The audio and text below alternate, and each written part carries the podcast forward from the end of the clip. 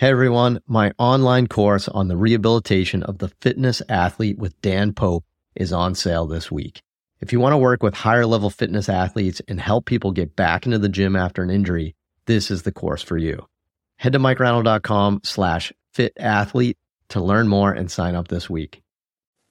On this episode of the Ask Mike Reinold Show, we talk about some of the ways that we work on enhancing both strength and stability in our athletes. The Ask Mike Reinold Show. Helping people feel better, move better, and perform better.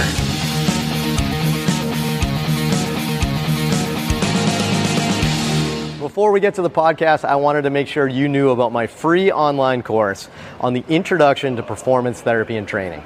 If you want to learn how to get started optimizing and enhancing performance, this is the course for you. Head to mikereinold.com slash performance to sign up today. Welcome back, everybody, to the latest episode of the Ask Mike Reinold Show. I am joined by our crew of physical therapists, strength coach team at Champion PT and Performance up in Boston.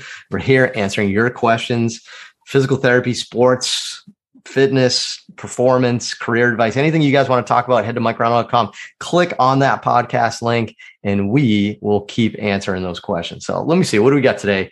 I feel like we've got way too many people muted and making funny faces on Zoom today. So that's good. I'm looking at you, Tilly. So we, doing that? giggles, giggles.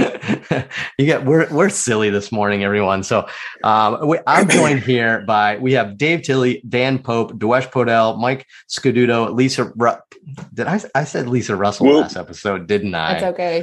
Rutro. Lisa Lisa Lisa got married, changed her name. So Lisa Lowe. Sorry, Pat. Uh, Kevin Coughlin and Lenny Macrina here for all of you. Len, who do we have for students today? We have students. We do have students. Uh, we have we have Morgan Finlay, Morgan Kennedy from Findlay, Finland University. Morgan Morgan Kennedy from Findlay. We have Kim Lay from Marist College University in somewhere Pennsylvania, New York, and we have Eric Deutsch Deutsch Deutsche Bank from New York Institute of Technology in New York somewhere.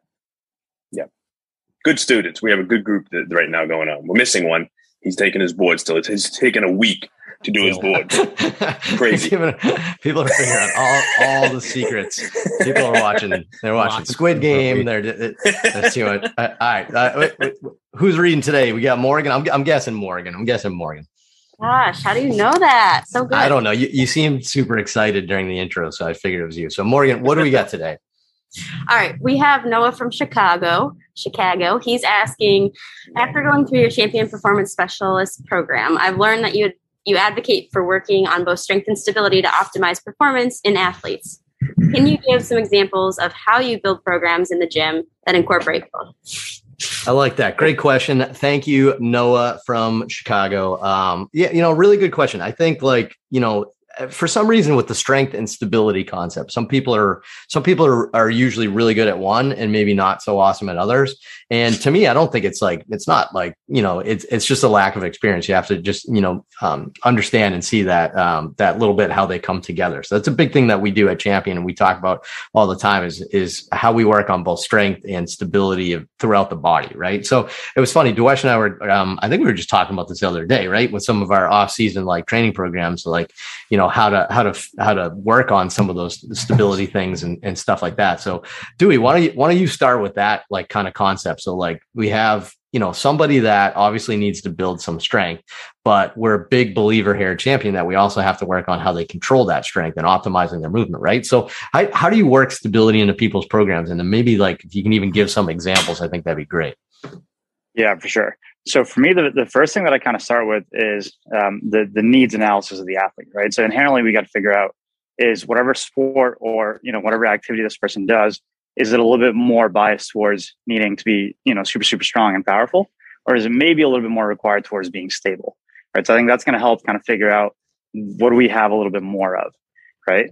And then from there, we we start picking exercises that are going to be a little bit more biased towards one versus the other after we've done that needs analysis. So, for example, if we do a bilateral loaded squat, right, obviously that's going to be bilateral, symmetrical, very stable position.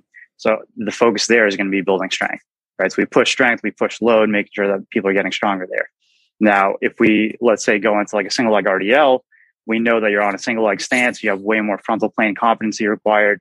You have a little bit more transverse plane control. So you have a lot more demand for stability there. Right. So we we start figuring out what dosage of each one makes a little bit more sense for the athlete. And we kind of sneak in that level of dosage. Um, so that's typically how we set up like our um, our strength exercises to be a little bit more on the strength side versus the stability side. Now, on top of that, a lot of times we will have a separate section to work on um, stability, dynamic control, and all that stuff towards the beginning of the workout. Whether it's a pairing with some of our power exercises, is like an active resting. Um, but for there, we're you know we're pretty creative with some of our um, stability exercises like med ball chops. Um, you know, sometimes we've actually been using a lot of our water tubes and water balls. Um, I don't know if people are familiar with that, but having something that creates external stability demand. So essentially, it's a it's a giant tube filled with um, half or you know a little bit less than half water, rest air. So you have a little bit of load, and you have a little bit more of an unstable, more dynamic environment for us to control. Um, and we can do that on you know a single leg stance, split stance, bilateral, whatever it is, right? Whatever amount of stability we're we're looking to induce on the on the client. So you know we tend to be pretty creative with sneaking some of that stuff in there. But overall, I think we do have a really well balanced uh, program for most of our athletes where they work all their strength and power stuff making sure that they work stability in frontal and transverse plane. Right. And it's funny too, like you mentioned just like, you know, somebody doing like a bilateral squat and then like a single leg RDL. And, you know, that is stability. That's not just like mm-hmm. unilateral strength, right? That's stability. Be able to do a yep. single leg squat, you have to stabilize in two planes and move in another. I mean, that's actually a, a big stability component that I think, again, people just like take for granted and they think like, oh, I'm not working on on stability. So, um, all right. So, so briefly, Dewey, give me an example. If you have like, let's say, let's say you have a general high school athlete, you know, maybe they're, you know, they're, they're, you know, well-rounded, right? They don't need one thing more than another, right? They don't need strength over power over dynamic control, right? Walk me through like a typical, like what's a session look like for them in terms of how you incorporate strength and stability exercises just in one section, like in, in real time. Yeah, for sure. So I'd probably have it be somewhere where at the beginning of their workout or towards the beginning of their workout, um, paired up with their power work as, as a filler. I might do some sort of stability work to maybe prep them for anything else they might have to do. Right. So one that easily I, that jumps to my mind that I mentioned earlier was like a med ball chop that I might pair like a single leg med ball chop where you're accelerating a ball down towards your hip and you're having to stabilize that position. So that can help gain a little bit more control for some of our other med ball rotational work um, it might even help work on a little bit more deceleration and accepting force on all of our jumps and landings, right? So we might put that on early on in the workout and have that be like our primer. And then later on, we might have, um, let's say, a trap bar deadlift as like our main strength exercise. And then to fill the rest of that workout with our more accessory or assistance movements, we might go into, you know, like a, a deficit split squat or a single leg squat that you mentioned, uh, where it's a little bit more accessory work but the focus of that is a little bit more biased towards stability, right? So our our trap bar deadlift was our big strength builder for the posterior chain. Our next one might be that split squat or that single leg squat. That's a little bit more accessory biased towards stability. Um, that's not as much of a strength gain exercise, and it's a little bit more control. It's a little bit more, you know, having body control in different planes. Yeah, I like that. Great. That's that's that's a great example of like how to how to how to pair those up. I like that. Uh, Mike, let me. I want to hear from your perspective, right? So you work with a lot of like um, you know adult type population athletes with golfers, right? That you know I know that you incorporate these two concepts with them. Why don't, why don't you maybe tell us a little bit about like why and how you do it with with that population of like an adult recreational athlete? Yeah, absolutely. In my mind, I kind of break stability down into a couple different components. So I think of proprioception, or your ability to know where your joints are in space. Um, I think of balance, which is kind of tied into proprioception and motor control, with a couple different components as well, including a visual component, which I think is is very important. Um, and then kind of motor control, or ability to move your body into certain positions with good, smooth uh, motion without a lot of perturbations and without a lot of compensations. So I kind of break it into those components, and I think a balance component, especially in an aging population that want that wants to be athletic, I think the balance component is very important. So we'll do some stability based balance training. We will use uneven surfaces or unstable surfaces, um, such as like an Airex pad. We may add some external perturbations to really work on um, stability and make it a little bit more unpredictable as we go. So we tend to start our balance training um, and make it predictable, and then we add layers of unpredictability to have them be more reactive with their balance training. I think that is uh, that does have carryover to sport, where they ha- are either accepting some external force or creating an internal force, and they have to maintain their balance.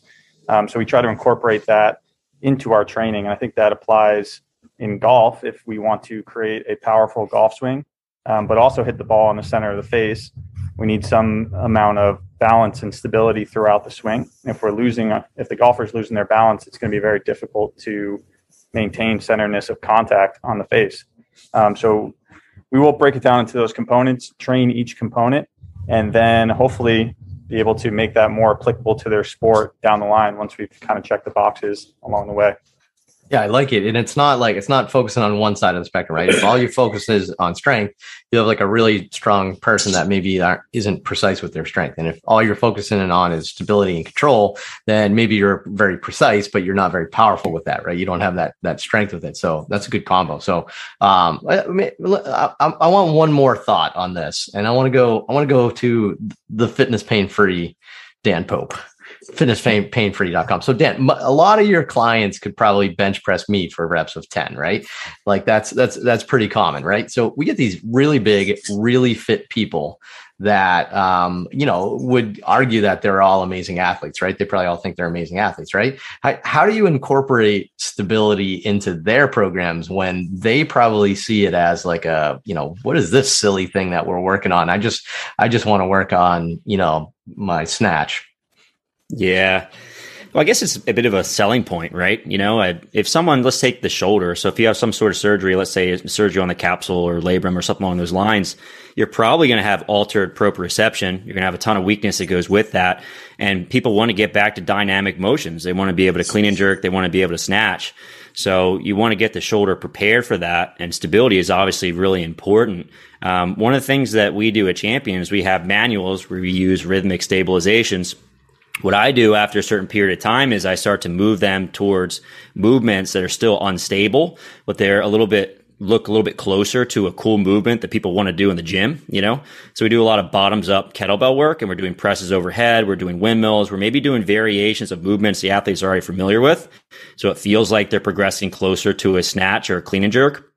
We still get to work a little bit on the stability of the shoulder joint just because once you start snatching again after, let's say, some sort of surgery, uh, we really have to prepare for that. And you've got a, a, heavy load and it's a little unpredictable in terms of where it's going to land. And we have to be able to stabilize that weight when it gets up there.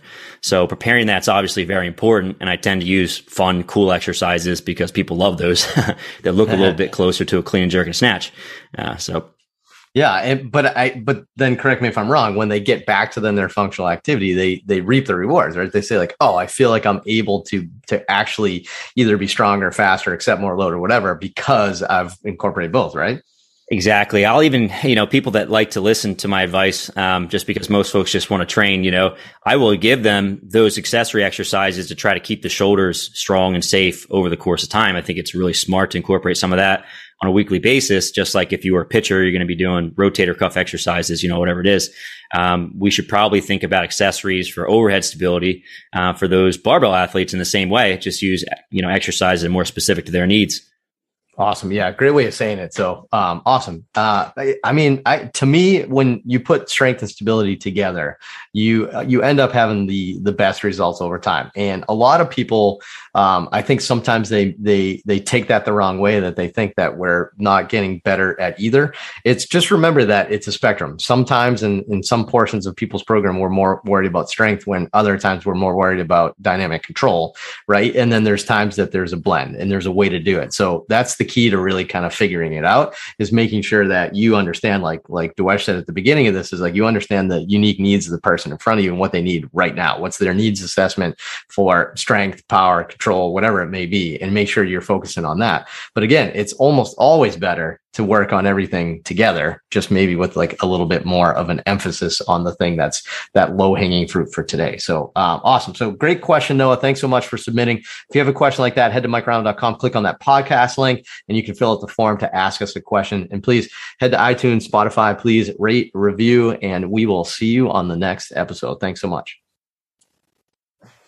Thanks so much for listening to the podcast. If you have a question you'd like us to answer, head to mikereinold.com slash podcast and fill out the form to submit your question. If you enjoyed this podcast, please subscribe, rate, and review us on Apple Podcasts, Spotify, or wherever you listen to your podcast.